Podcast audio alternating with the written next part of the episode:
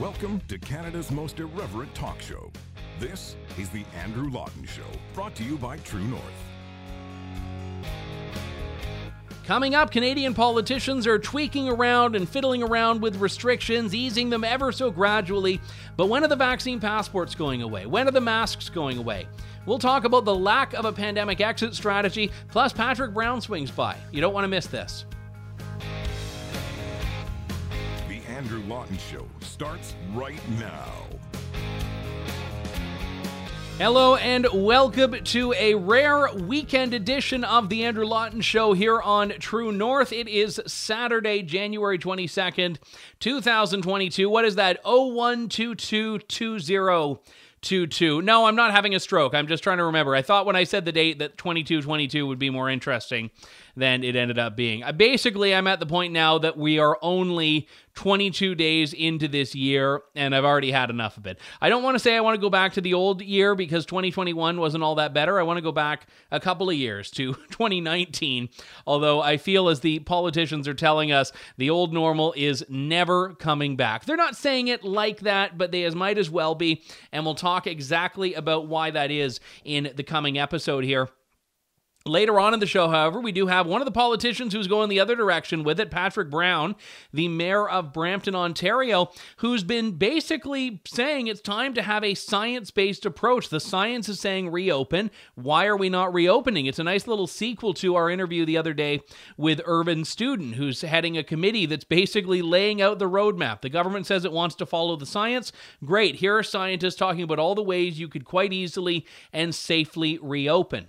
I'm going to talk in this show. I'm going to try to weave a bunch of different things that are happening together in this show because I, I, want to talk about the bigger picture and stop looking at individual stories and individual restrictions in a bit of a silo, which tends to be uh, the pattern that I think a lot of media coverage takes without paying attention to how a lot of these things are interconnected. But first, I, I have to just point out on a, a somewhat amusing note I had an email from uh, one viewer and listener, Amy from VNA, who said, You know, I used to like when you did videos back in the day in front of a, a, bookshelf. And she said, You know, it made you look smart like you had read them. And then I was like, I was at first like, Oh, wow, thank you. And then I'm like, Wait, so you're saying I look dumb doing the show now without the books? I don't think that was her intent. And then, as it just so happened, as it just so happened, I got a bunch of books that I'm working through uh, for a, a project I'm working on, unrelated to the show, but you'll certainly get drips and drabs of it about uh, Canadian foreign policy, and I had a bunch of books, and I just had them on my desk, and I was about to move them out of the shot, and then I realized, no, no, no, just because someone said books made me look smarter, I won't. Uh, however, I haven't read any of these yet. I had like the stack was up there, and I've gotten like only down there and I still have to get, you know, all the way down. And there's another stack behind that one that you can't see, by the way. So uh, if it makes me look smarter, I will take it. I don't, I, maybe I, I should make this a running gag actually, and just every episode see where the pile is, and eventually I'll be reading more and more books, and the pile will get down to. But then I'll add more to it. That's the problem with this thing. It's like the pile started here over Christmas, and then I was down here, and then up, and just just uh, basically it's like lockdowns now, where just when you think you're chipping away at them, they heap more restrictions on top of it. One of the reasons this week is a little bit uh, jumbled as far as when we're doing the shows is because I was in Florida last weekend, and I'm not okay just bear with me here because what I'm telling you is going to sound like a complaint, but I realize that you'll all want to just kick me in the face if I complain about being stranded in Florida because I realize that the word stranded does not apply to a free, warm province. I was supposed to come back, or state. No, we, we have not annexed uh, Florida just yet. I was in Florida for a conference, believe it or not. And I was supposed to come back on Monday. And if you live in Ontario or Quebec, you'll no doubt be aware that Monday was just absolutely crazy for uh, the weather. So there were a bunch of flight cancellations. And my flight on Monday was kicked back to Tuesday. And I was like, oh, shucks, you know, another day in Miami. But I came back Tuesday, and then I was supposed to be back like, you know, mid afternoon or so.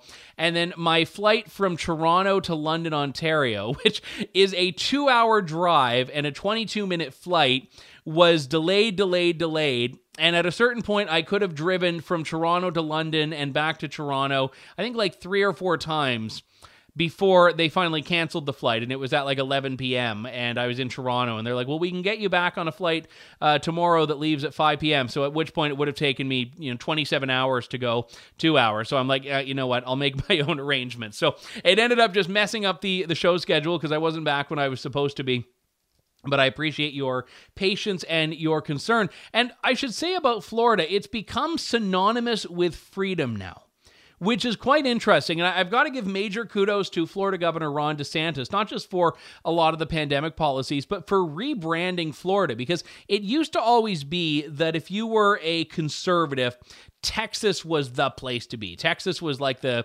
utopia for conservatives. And I mean, there are other states as well. Like if you ever meet someone, I, I met someone once at the Republican convention from Wyoming, and I met a couple of people actually, and the Wyoming delegates pride themselves on being from the most conservative state in the country because I think like there's not a single Democrat in Wyoming. So they take great pride in that there. But Florida, in the last two years, has rebranded itself and it's become the place to be if you want to escape a big government, totalitarian mask mandates, vaccine passport regimes, all of these things. And without a doubt, I'd say probably 30% of the people I met in Miami, and this is just one city that I was in for a few days, were from Canada. And a lot of them had brought their children down there to escape the lockdowns and the school closures in Ontario and Quebec. And again, I mean, obviously, this is not something that everyone can do. Some people can't board planes. Some people, it's very costly to deal with the PCR testing if you travel to get back. I, I get all that. I'm not trying to be insensitive here. But there were a lot of people that I met down there that were all just like minded. They've basically made this pilgrimage to Florida because they wanted to be in a free place. And when I was on hold with Air Canada trying to rebook all the flight stuff to get back, I, there was a moment where I'm like, why am I fighting? Why am why am I arguing with someone about like trying to get home as soon as possible? I have a life here. I do like it here, believe it or not. But uh, to come back to not just a freezing cold, uh, snowstorm-ridden province, but also a province that is still in lockdown was a lot less than ideal. But I mentioned earlier the bigger picture, and I, I want to talk about a little bit of this because on Wednesday we had from Prime Minister Boris Johnson in the United Kingdom the announcement that all restrictions are basically lifted. There's no mask mandate, there's no vaccine pass, there aren't going to be these restrictions, no one's being told to work from home. And a lot of people around the world, including in Canada, have been saying, yeah, Doug Ford, uh, Jason Kenney, Francois Legault, Jin, John Horgan, why can't you be more like Boris Johnson? Why can't you do that here? And the point I made on the last show is that we shouldn't be heaping praise on someone for doing what should have been a given and should have been done months ago. But nevertheless, I want to talk about how quickly things change because that was the story of the day on Wednesday. On Thursday, Austria's parliament enacts the much vaunted vaccine mandate that I've talked about on the show since I think November or maybe early December. They they passed that and it was shameful. Just one party and this is in Europe, so they have a whole bunch of parties represented in the legislature. Just one party, the Freedom Party, had its members of the parliament vote no on that. Just one. 137 voted for it, 33 voted against it. History will look very favorably upon the 33 and very unkindly on the 137. And it used to be that countries that had experienced oppression, Especially, you'd see this in former bloc countries, countries that were under communist rule before the collapse of the Soviet Union, would in their free era have a yearning for freedom and a dedication to freedom that was superior to anything you'd see in the United States or Canada or the United Kingdom, because it was recent memory for these people living in a country that was unfree. And Austria, we're not talking about a communist country in Austria, but we're talking about a country that has certainly lived under oppression and has lived under the Nazis for crying out loud. And while we get further and further removed from that history, I find it quite shameful how the Austrian population has forgotten that. This population that should be, because of its national DNA, more averse to any sort of heavy handed government approach like this, is welcoming it. And Germany, Germany is welcoming it as well. This is so disgusting. So Germany has this uh, member, and I, I don't want to butcher the translation, but basically it's the person responsible for the office of protecting the Constitution. That's some job there. And again, I, am not translating it literally, but it's the office of uh, protecting the Constitution. And the politician who runs that had the gall to say that those who are protesting vaccine mandates are enemies of the state enemies of the state. So we talked about Justin Trudeau in September calling uh, unvaccinated people or anti vaxxers racist and misogynist. In Germany, they're going beyond that. You are enemies of the state if you're standing up against a vaccine mandate, which is something that Germany is mulling, like as as we see in Austria, they're going ahead with it, like we've seen in other places like Greece and so on. And Quebec, basically, their their program is essentially a vaccine mandate by another name. So all of this is connected to each other because right now, and again, I'm not talking about global coordination. I'm not talking about the shadowy cabal of world leaders hiding out in the mountains because Davos was canceled this year. No, I, I'm talking about just an ideology that is becoming far more pervasive. I don't believe there's a conspiracy here. I just believe this is the ideology that's dominating in places like Canada, in places like Western Europe and Central Europe and elsewhere, in, in supposedly free societies. The point I, have made a few weeks ago that, that actually I think bears repeating is that when governments have failed so hard, which they have when it comes to pandemic response, they have to find someone else to blame. So, this narrative that we hear, and by the way, it's not limited to Canada, of the pandemic of the unvaccinated, is a term that starts driving a wedge between the unvaccinated and the vaccinated citizens of any country and of the world. And it starts to drive a wedge that makes these two groups not like each other all that much.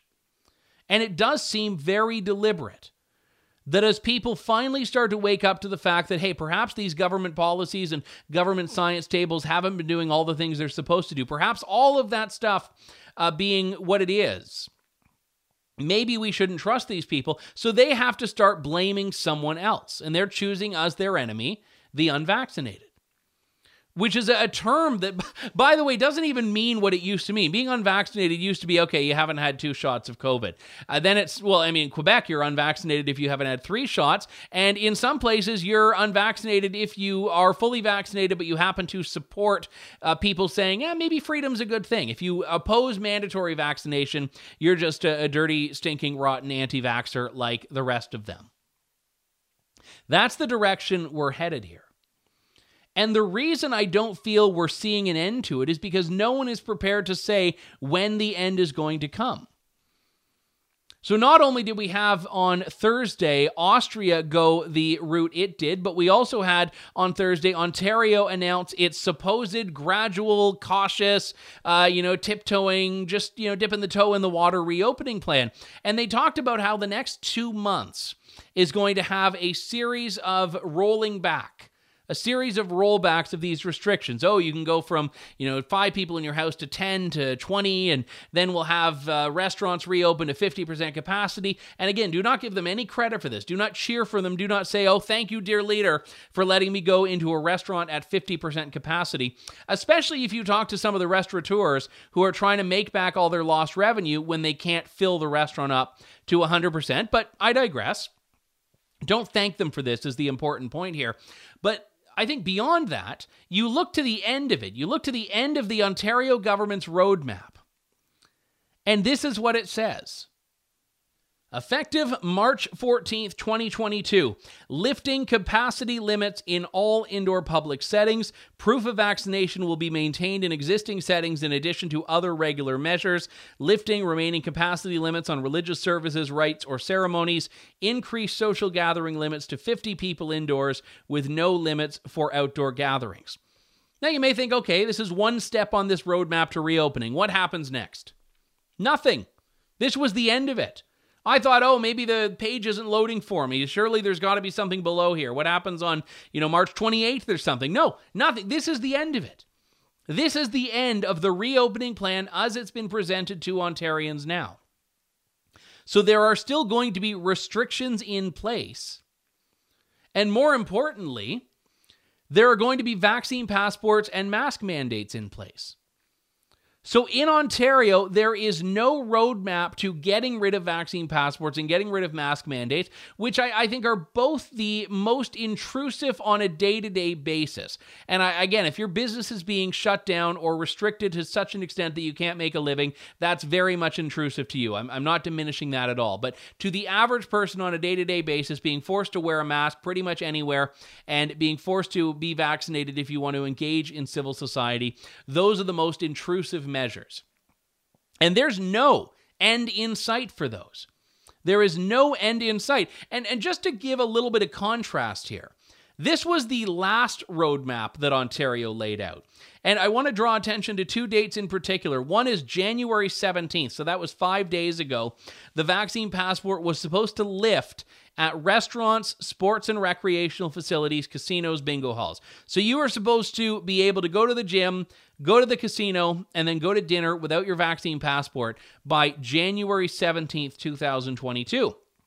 Uh, if you wanted to go to a nightclub or a strip club or a sex club, well, you would have had to wait a couple extra weeks, but by February 7th, you would have been able to do that. And by March 28th, all remaining public health and workplace safety measures lifted, including masking. So that was supposed to be March 28th, 2022. The latest guidance says we're still going to have a vaccine passport in March. We're still going to have masks in March and no prediction on when it will be or even what the process will look like. What are the metrics? How few people have to be in a hospital? How few cases do there have to be before governments will start talking about that? And the lack of communication on this has been absolutely abysmal. I want to turn to Alberta because uh, Jason Kenney, he gave on Wednesday, or no, he gave on Thursday night a COVID update as well. And he talked about things that Alberta's doing to improve healthcare capacity. But the same thing comes up. What is the exit strategy? What is the exit strategy? And in Alberta, he doesn't have one. Take a look.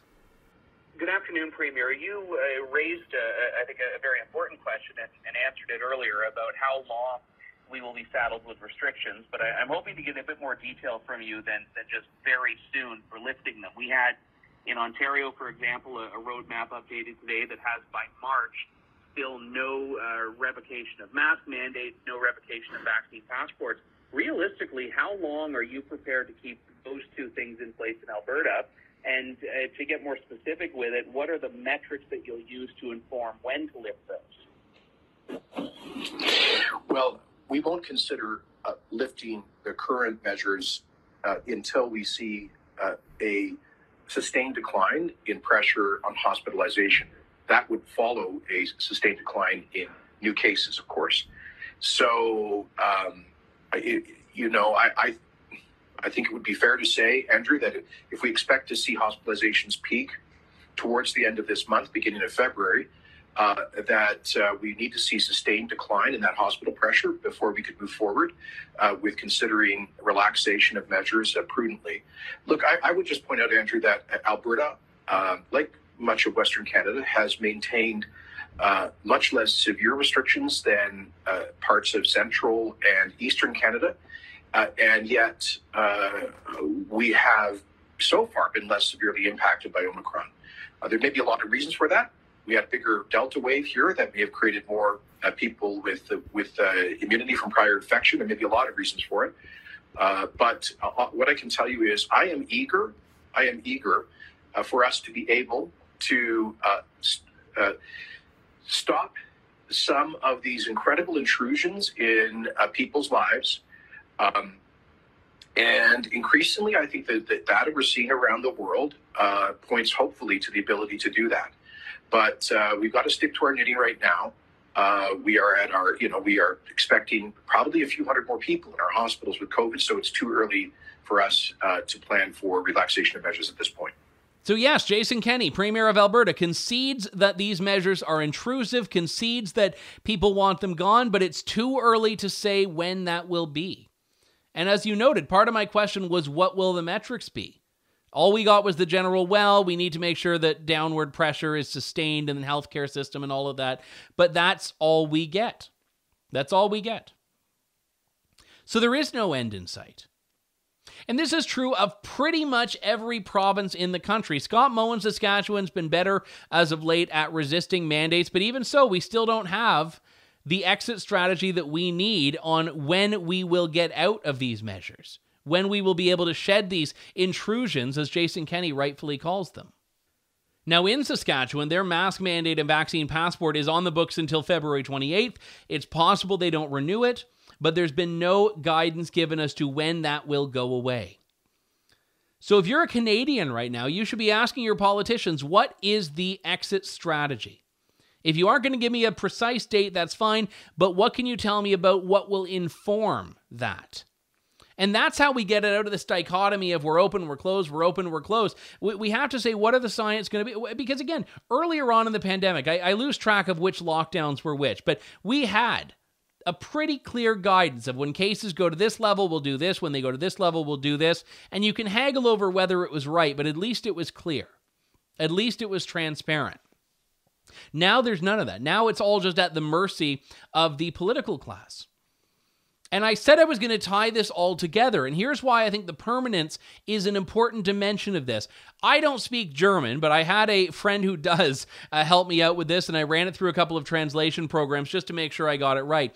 The Austrian government's legislation on this has the vaccine mandate in effect until January of 2024. That is two years from now.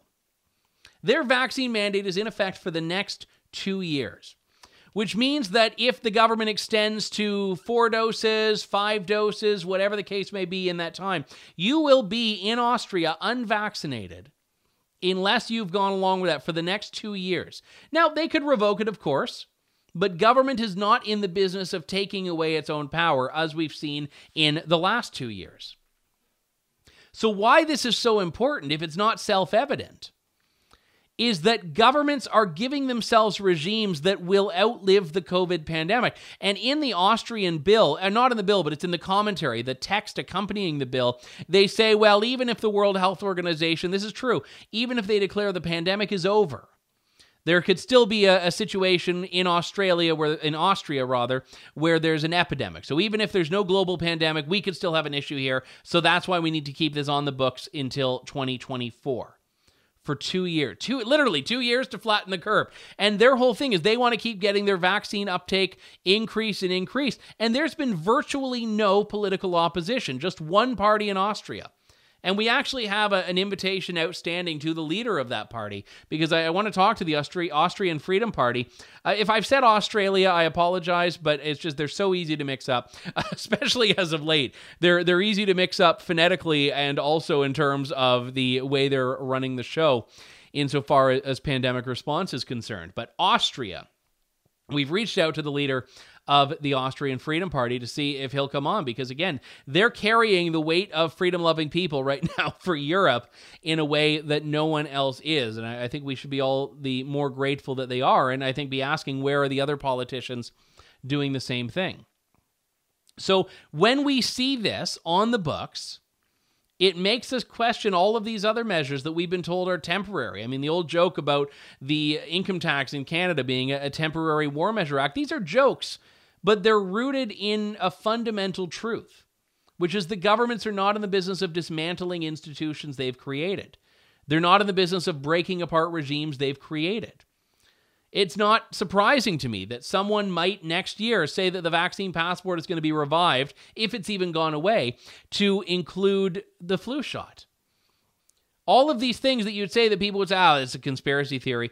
In Austria, they're mandating vaccination. No one ever gets to call anything a conspiracy theory ever again related to the pandemic when this is happening in a Western liberal country. No, you, you don't get to call anything a conspiracy theory when this is happening. When Quebec is proceeding with fining people for their personal health decisions for not being vaccinated, no one gets to say that something is off the table because things that are previously off the table are mysteriously finding their way back onto the table. And that was at that uh, Jason Kenney press conference another question I raised.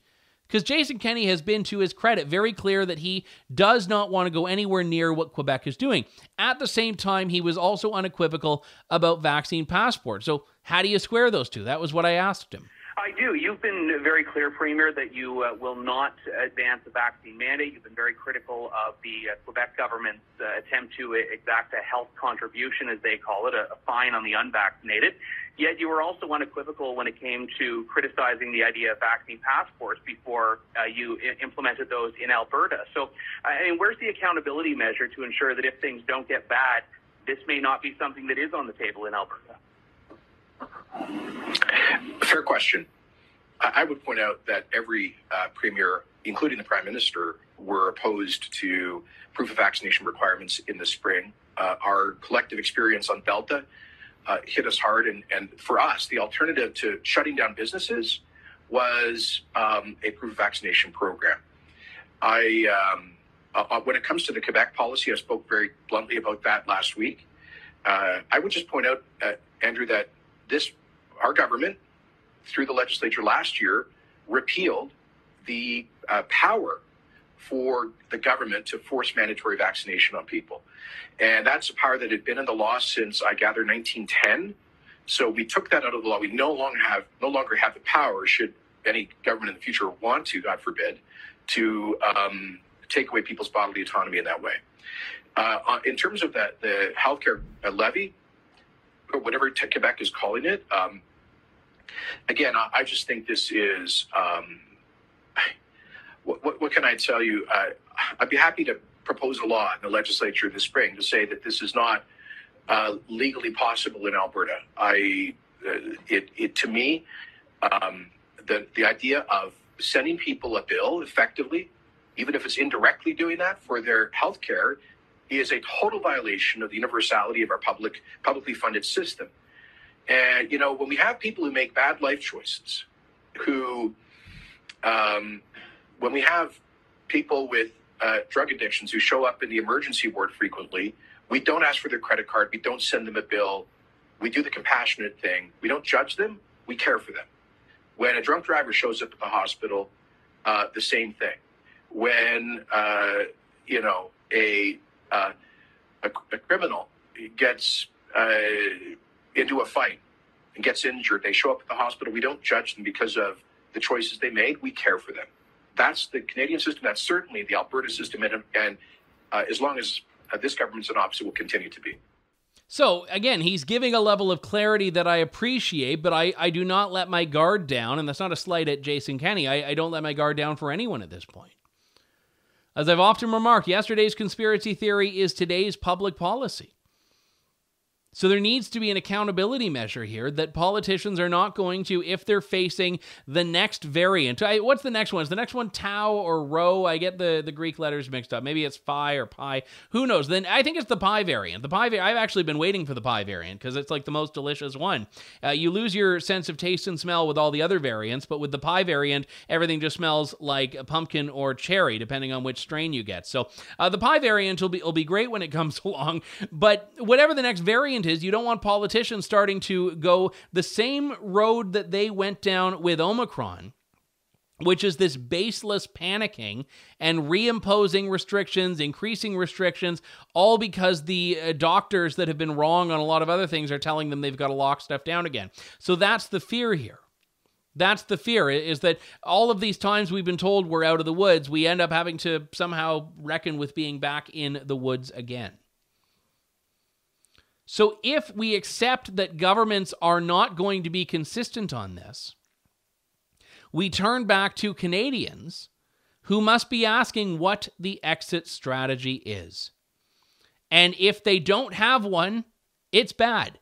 If they have one and aren't telling you, that is just as bad. There's no excuse. If there's a, well, we, we can't know, it's like, well, that means you're a passenger. That means you're a passenger. It means you don't actually know what you're doing. You're not in the driver's seat of this. Something Irvin Studin mentioned on the show the other day stood out to me, which is that the virus is not in charge. People have autonomy, political leaders have autonomy. They get to make their choices. When we come back, we'll talk to Brampton Mayor Patrick Brown here on The Andrew Lawton Show. Stay tuned. You're tuned in to The Andrew Lawton Show. Welcome back to the Andrew Lawton Show on True North. I've had a lot of more critical things to say about politicians. I was going to say in the last show, but it's really been the last two years. But I always try to give credit where it's due. And there's been in Ontario one mayor who's been standing up and, and speaking out in very clear terms about a lot of the lockdowns. And, and certainly, even a couple of weeks ago, when the Omicron panic I mentioned in the previous segment started up, he started to say, well, well, hang on. I mean, yes, we have to be cautious, but the science and the numbers are not supporting this idea of panic, this knee jerk reaction. They're certainly not supporting the idea that we have to start closing everything down again. He's been a very good advocate for his constituents, and I, would say for Canadians at large, about being able to stay open and, and get back to normal through the pandemic. And that is Brampton, Ontario Mayor Patrick Brown, formerly the leader of the Ontario Progressive Conservative Party. Patrick, it's good to talk to you again. Thanks very much for coming on today. Yeah, great to join you today.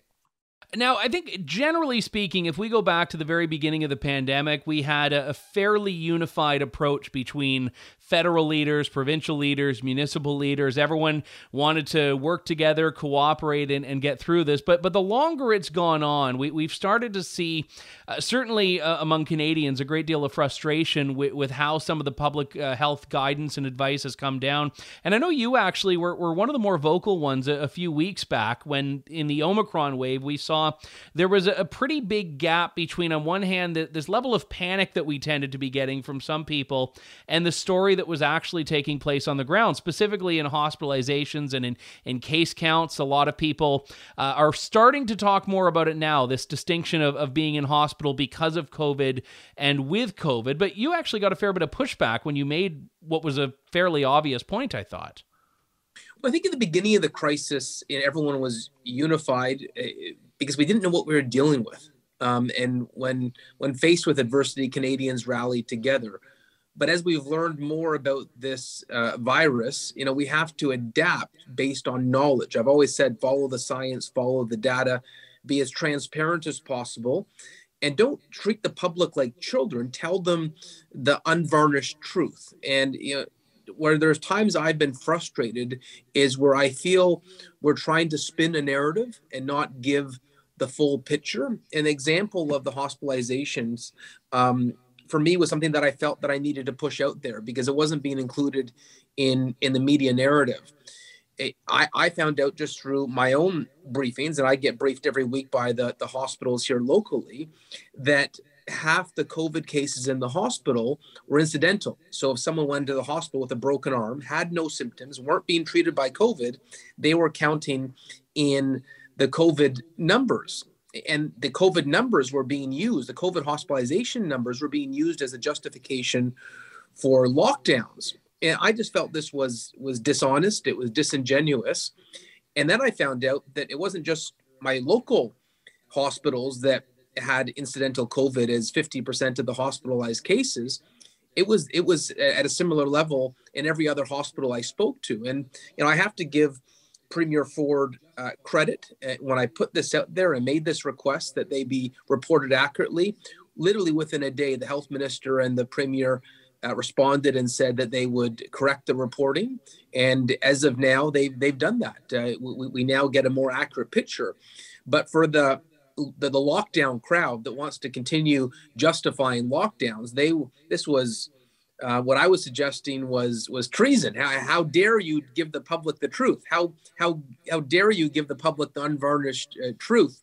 Uh, I just really believe, Andrew, if you want to instill confidence in government institutions, you can't spin them. You can't spin the public. Just tell them the truth, and and if you give them the truth, and you have to make a tough call, they'll understand and appreciate it.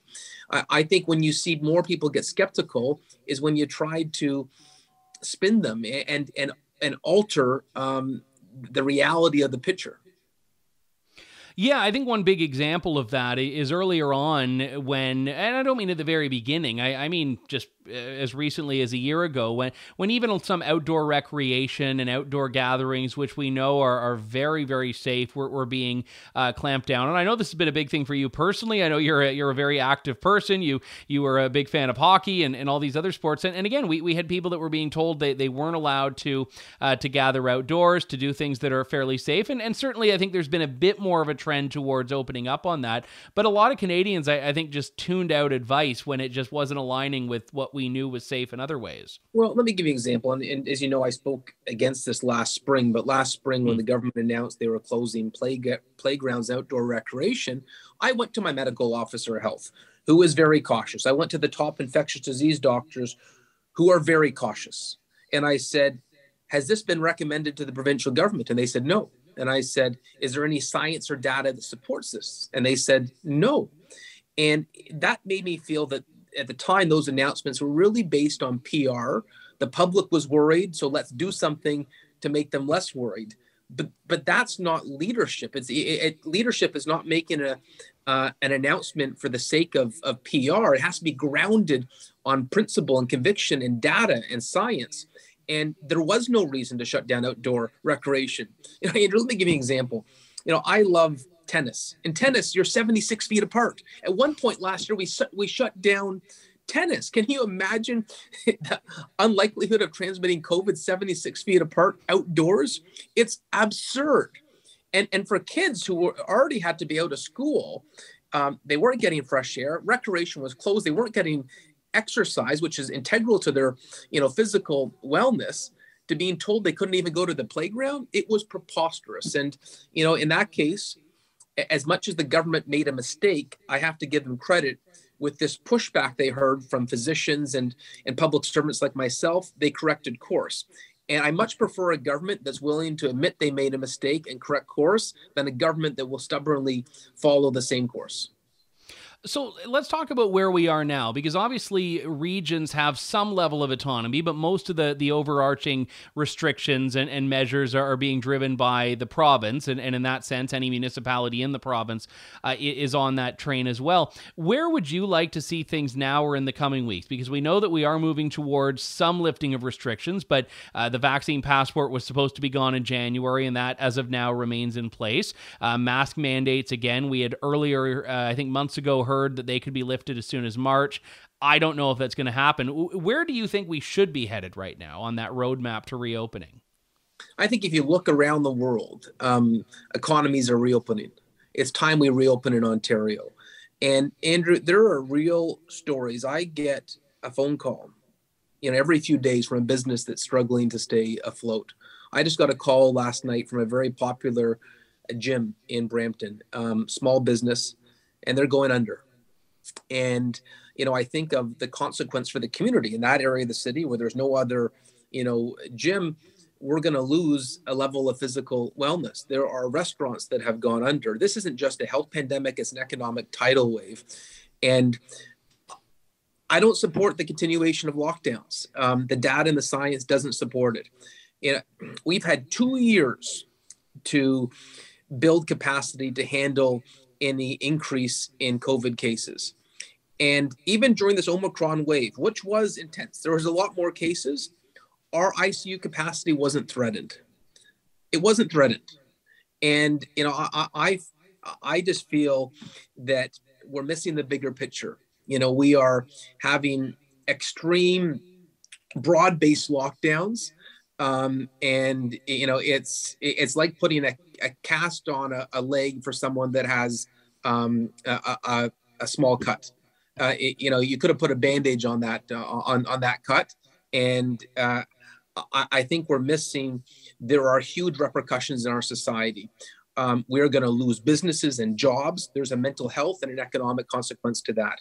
In terms of closing recreation, you know, one of our greatest challenges is rising rates of obesity, um, cardiac issues. We're going to contribute to that. I, I actually think there is a consequence to public health by lockdowns that are too harsh. And so, if it was up to me, and, I, have shared this advice, uh, you know, I, I want to give the premier credit because he is one of the most accessible um, premiers that I've dealt with premiers for a while now. I've been elected for since 2000.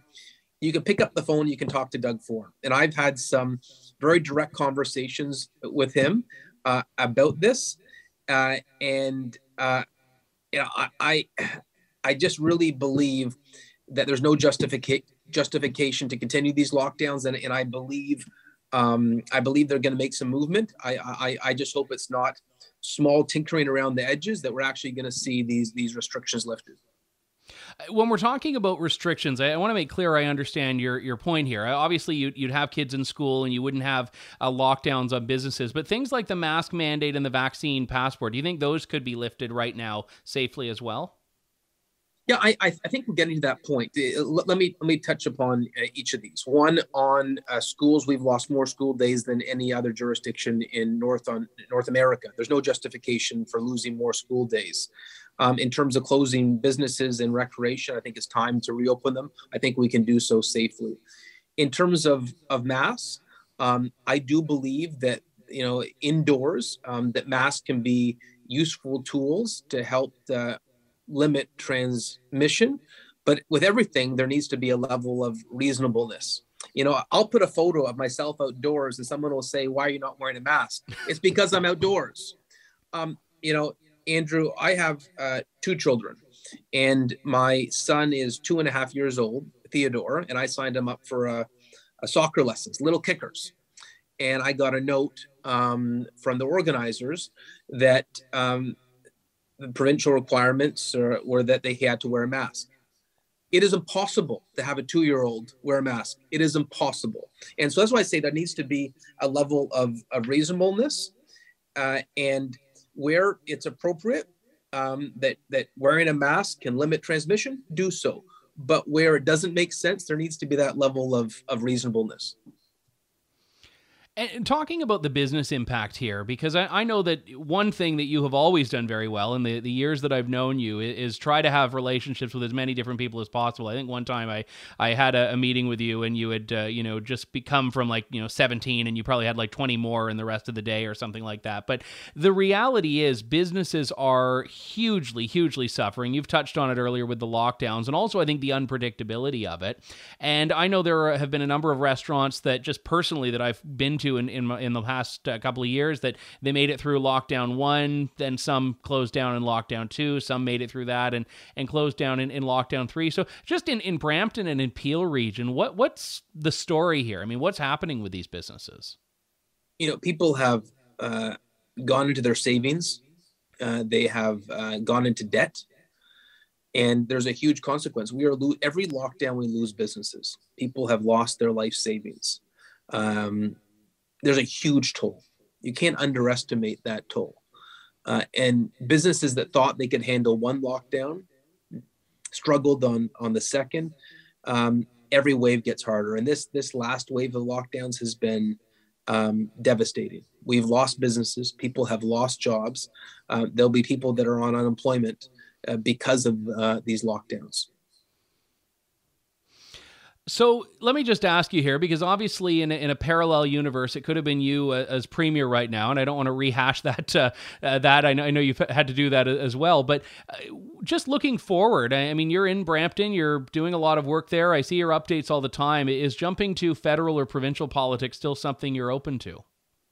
I'm very happy in in Brampton, and you know what I've learned in life is that God has a reason for everything, and I look back to to 2018 at the time. Um, you know I, I, certainly didn't understand um, some of the false accusations that i had to go through but you know everything you know honestly has, has worked out for me.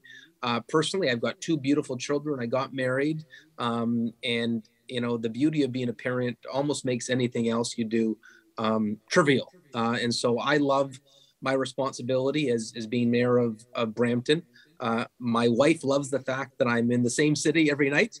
Um, you mentioned I used to go to 30 events a, a day uh, across the province. Uh, uh that's not, um, you know, you, you can't do that and be a, a present, active parent that I love. Um, and I love that responsibility. And so, um, yeah, I'm uh, I'm loving my my current task in in Brampton and not looking for a, a career change. I want to make Brampton the best that it can be. I, I want to make us an example for other municipalities. And I would note on that note, Andrew, Um, we are the only big city in Canada that has run four consecutive tax freezes. Um, and we're, we're, we're doing a lot of incredible work. Um, we're thinking outside of the box, and, uh, and I'm proud of the example that we're setting in Brampton. I just got my property tax bill, so I might start looking up places in Brampton if you keep up that record. Well, we want to encourage people. Brampton's open. Brampton is open for uh, for every investment, every every resident, and uh, um, we're, we're we're trying to, sh- you know, I think on a lot of issues actually, it's been interesting in Brampton. We've really um, started a conversation, and we started, you know, on property taxation. We're challenging the orthodox of how municipalities approach property taxes. Everyone said you can't freeze taxes. We ran value for money audits, and we have. On, on some important provincial and federal conversations, I think we're leading the charge. You know, I lead a community that is probably the most diverse um, in Canada, over 70% visible minorities, a mosaic of faiths. And we've led a campaign across the country on challenging Bill 21, which is an attack on religious freedom. And so, you know, I look at some of the exciting work that that I get to embark upon here in Brampton, and I feel very fortunate to be able to really uh, dive into these issues. And so, you know, I uh, I love being in Brampton, and um, there's there's a lot of rewarding work you can do on the municipal level. Good, good. Well, I appreciate you joining to uh, share about some of that work and, and, also some of the bigger picture things affecting uh, people in communities across the province and also the country. Uh, Patrick Brown, Mayor of Brampton. Thanks so much, Patrick. Always a pleasure. My pleasure. That was Patrick Brown. Always, I've known, like I said, I've known Patrick for many years. Hadn't had him on this version of the show, so it was good to have Patrick here. And that does it for us for today. We will be back next week with more of Canada's most irreverent talk show. We'll try to get back on a regular schedule for you, but it's a podcast. It's not appointment listening. You listen whenever you want. Some people maybe binge through them on the weekend. I am going to say though, if you value the content we're putting out, please do consider donating. Whether you want to join one of our monthly clubs or just uh, chip in a few bucks as a one time donation. It truly does go a long way. I, have been checking my mailbox every day. I'm not getting any of Justin Trudeau's 600 million. Uh, so the money that we get comes from people like you that actually value the work that we're doing. I, I can't get you a tax refund on CBC. You're still going to have to pay them. But if you want to counteract it, you can throw a few dollars our way. Uh, with that, we'll talk to you next week. Thank you. God bless, and good day to you all. For listening to The Andrew Lawton Show. Support the program by donating to True North at www.tnc.news.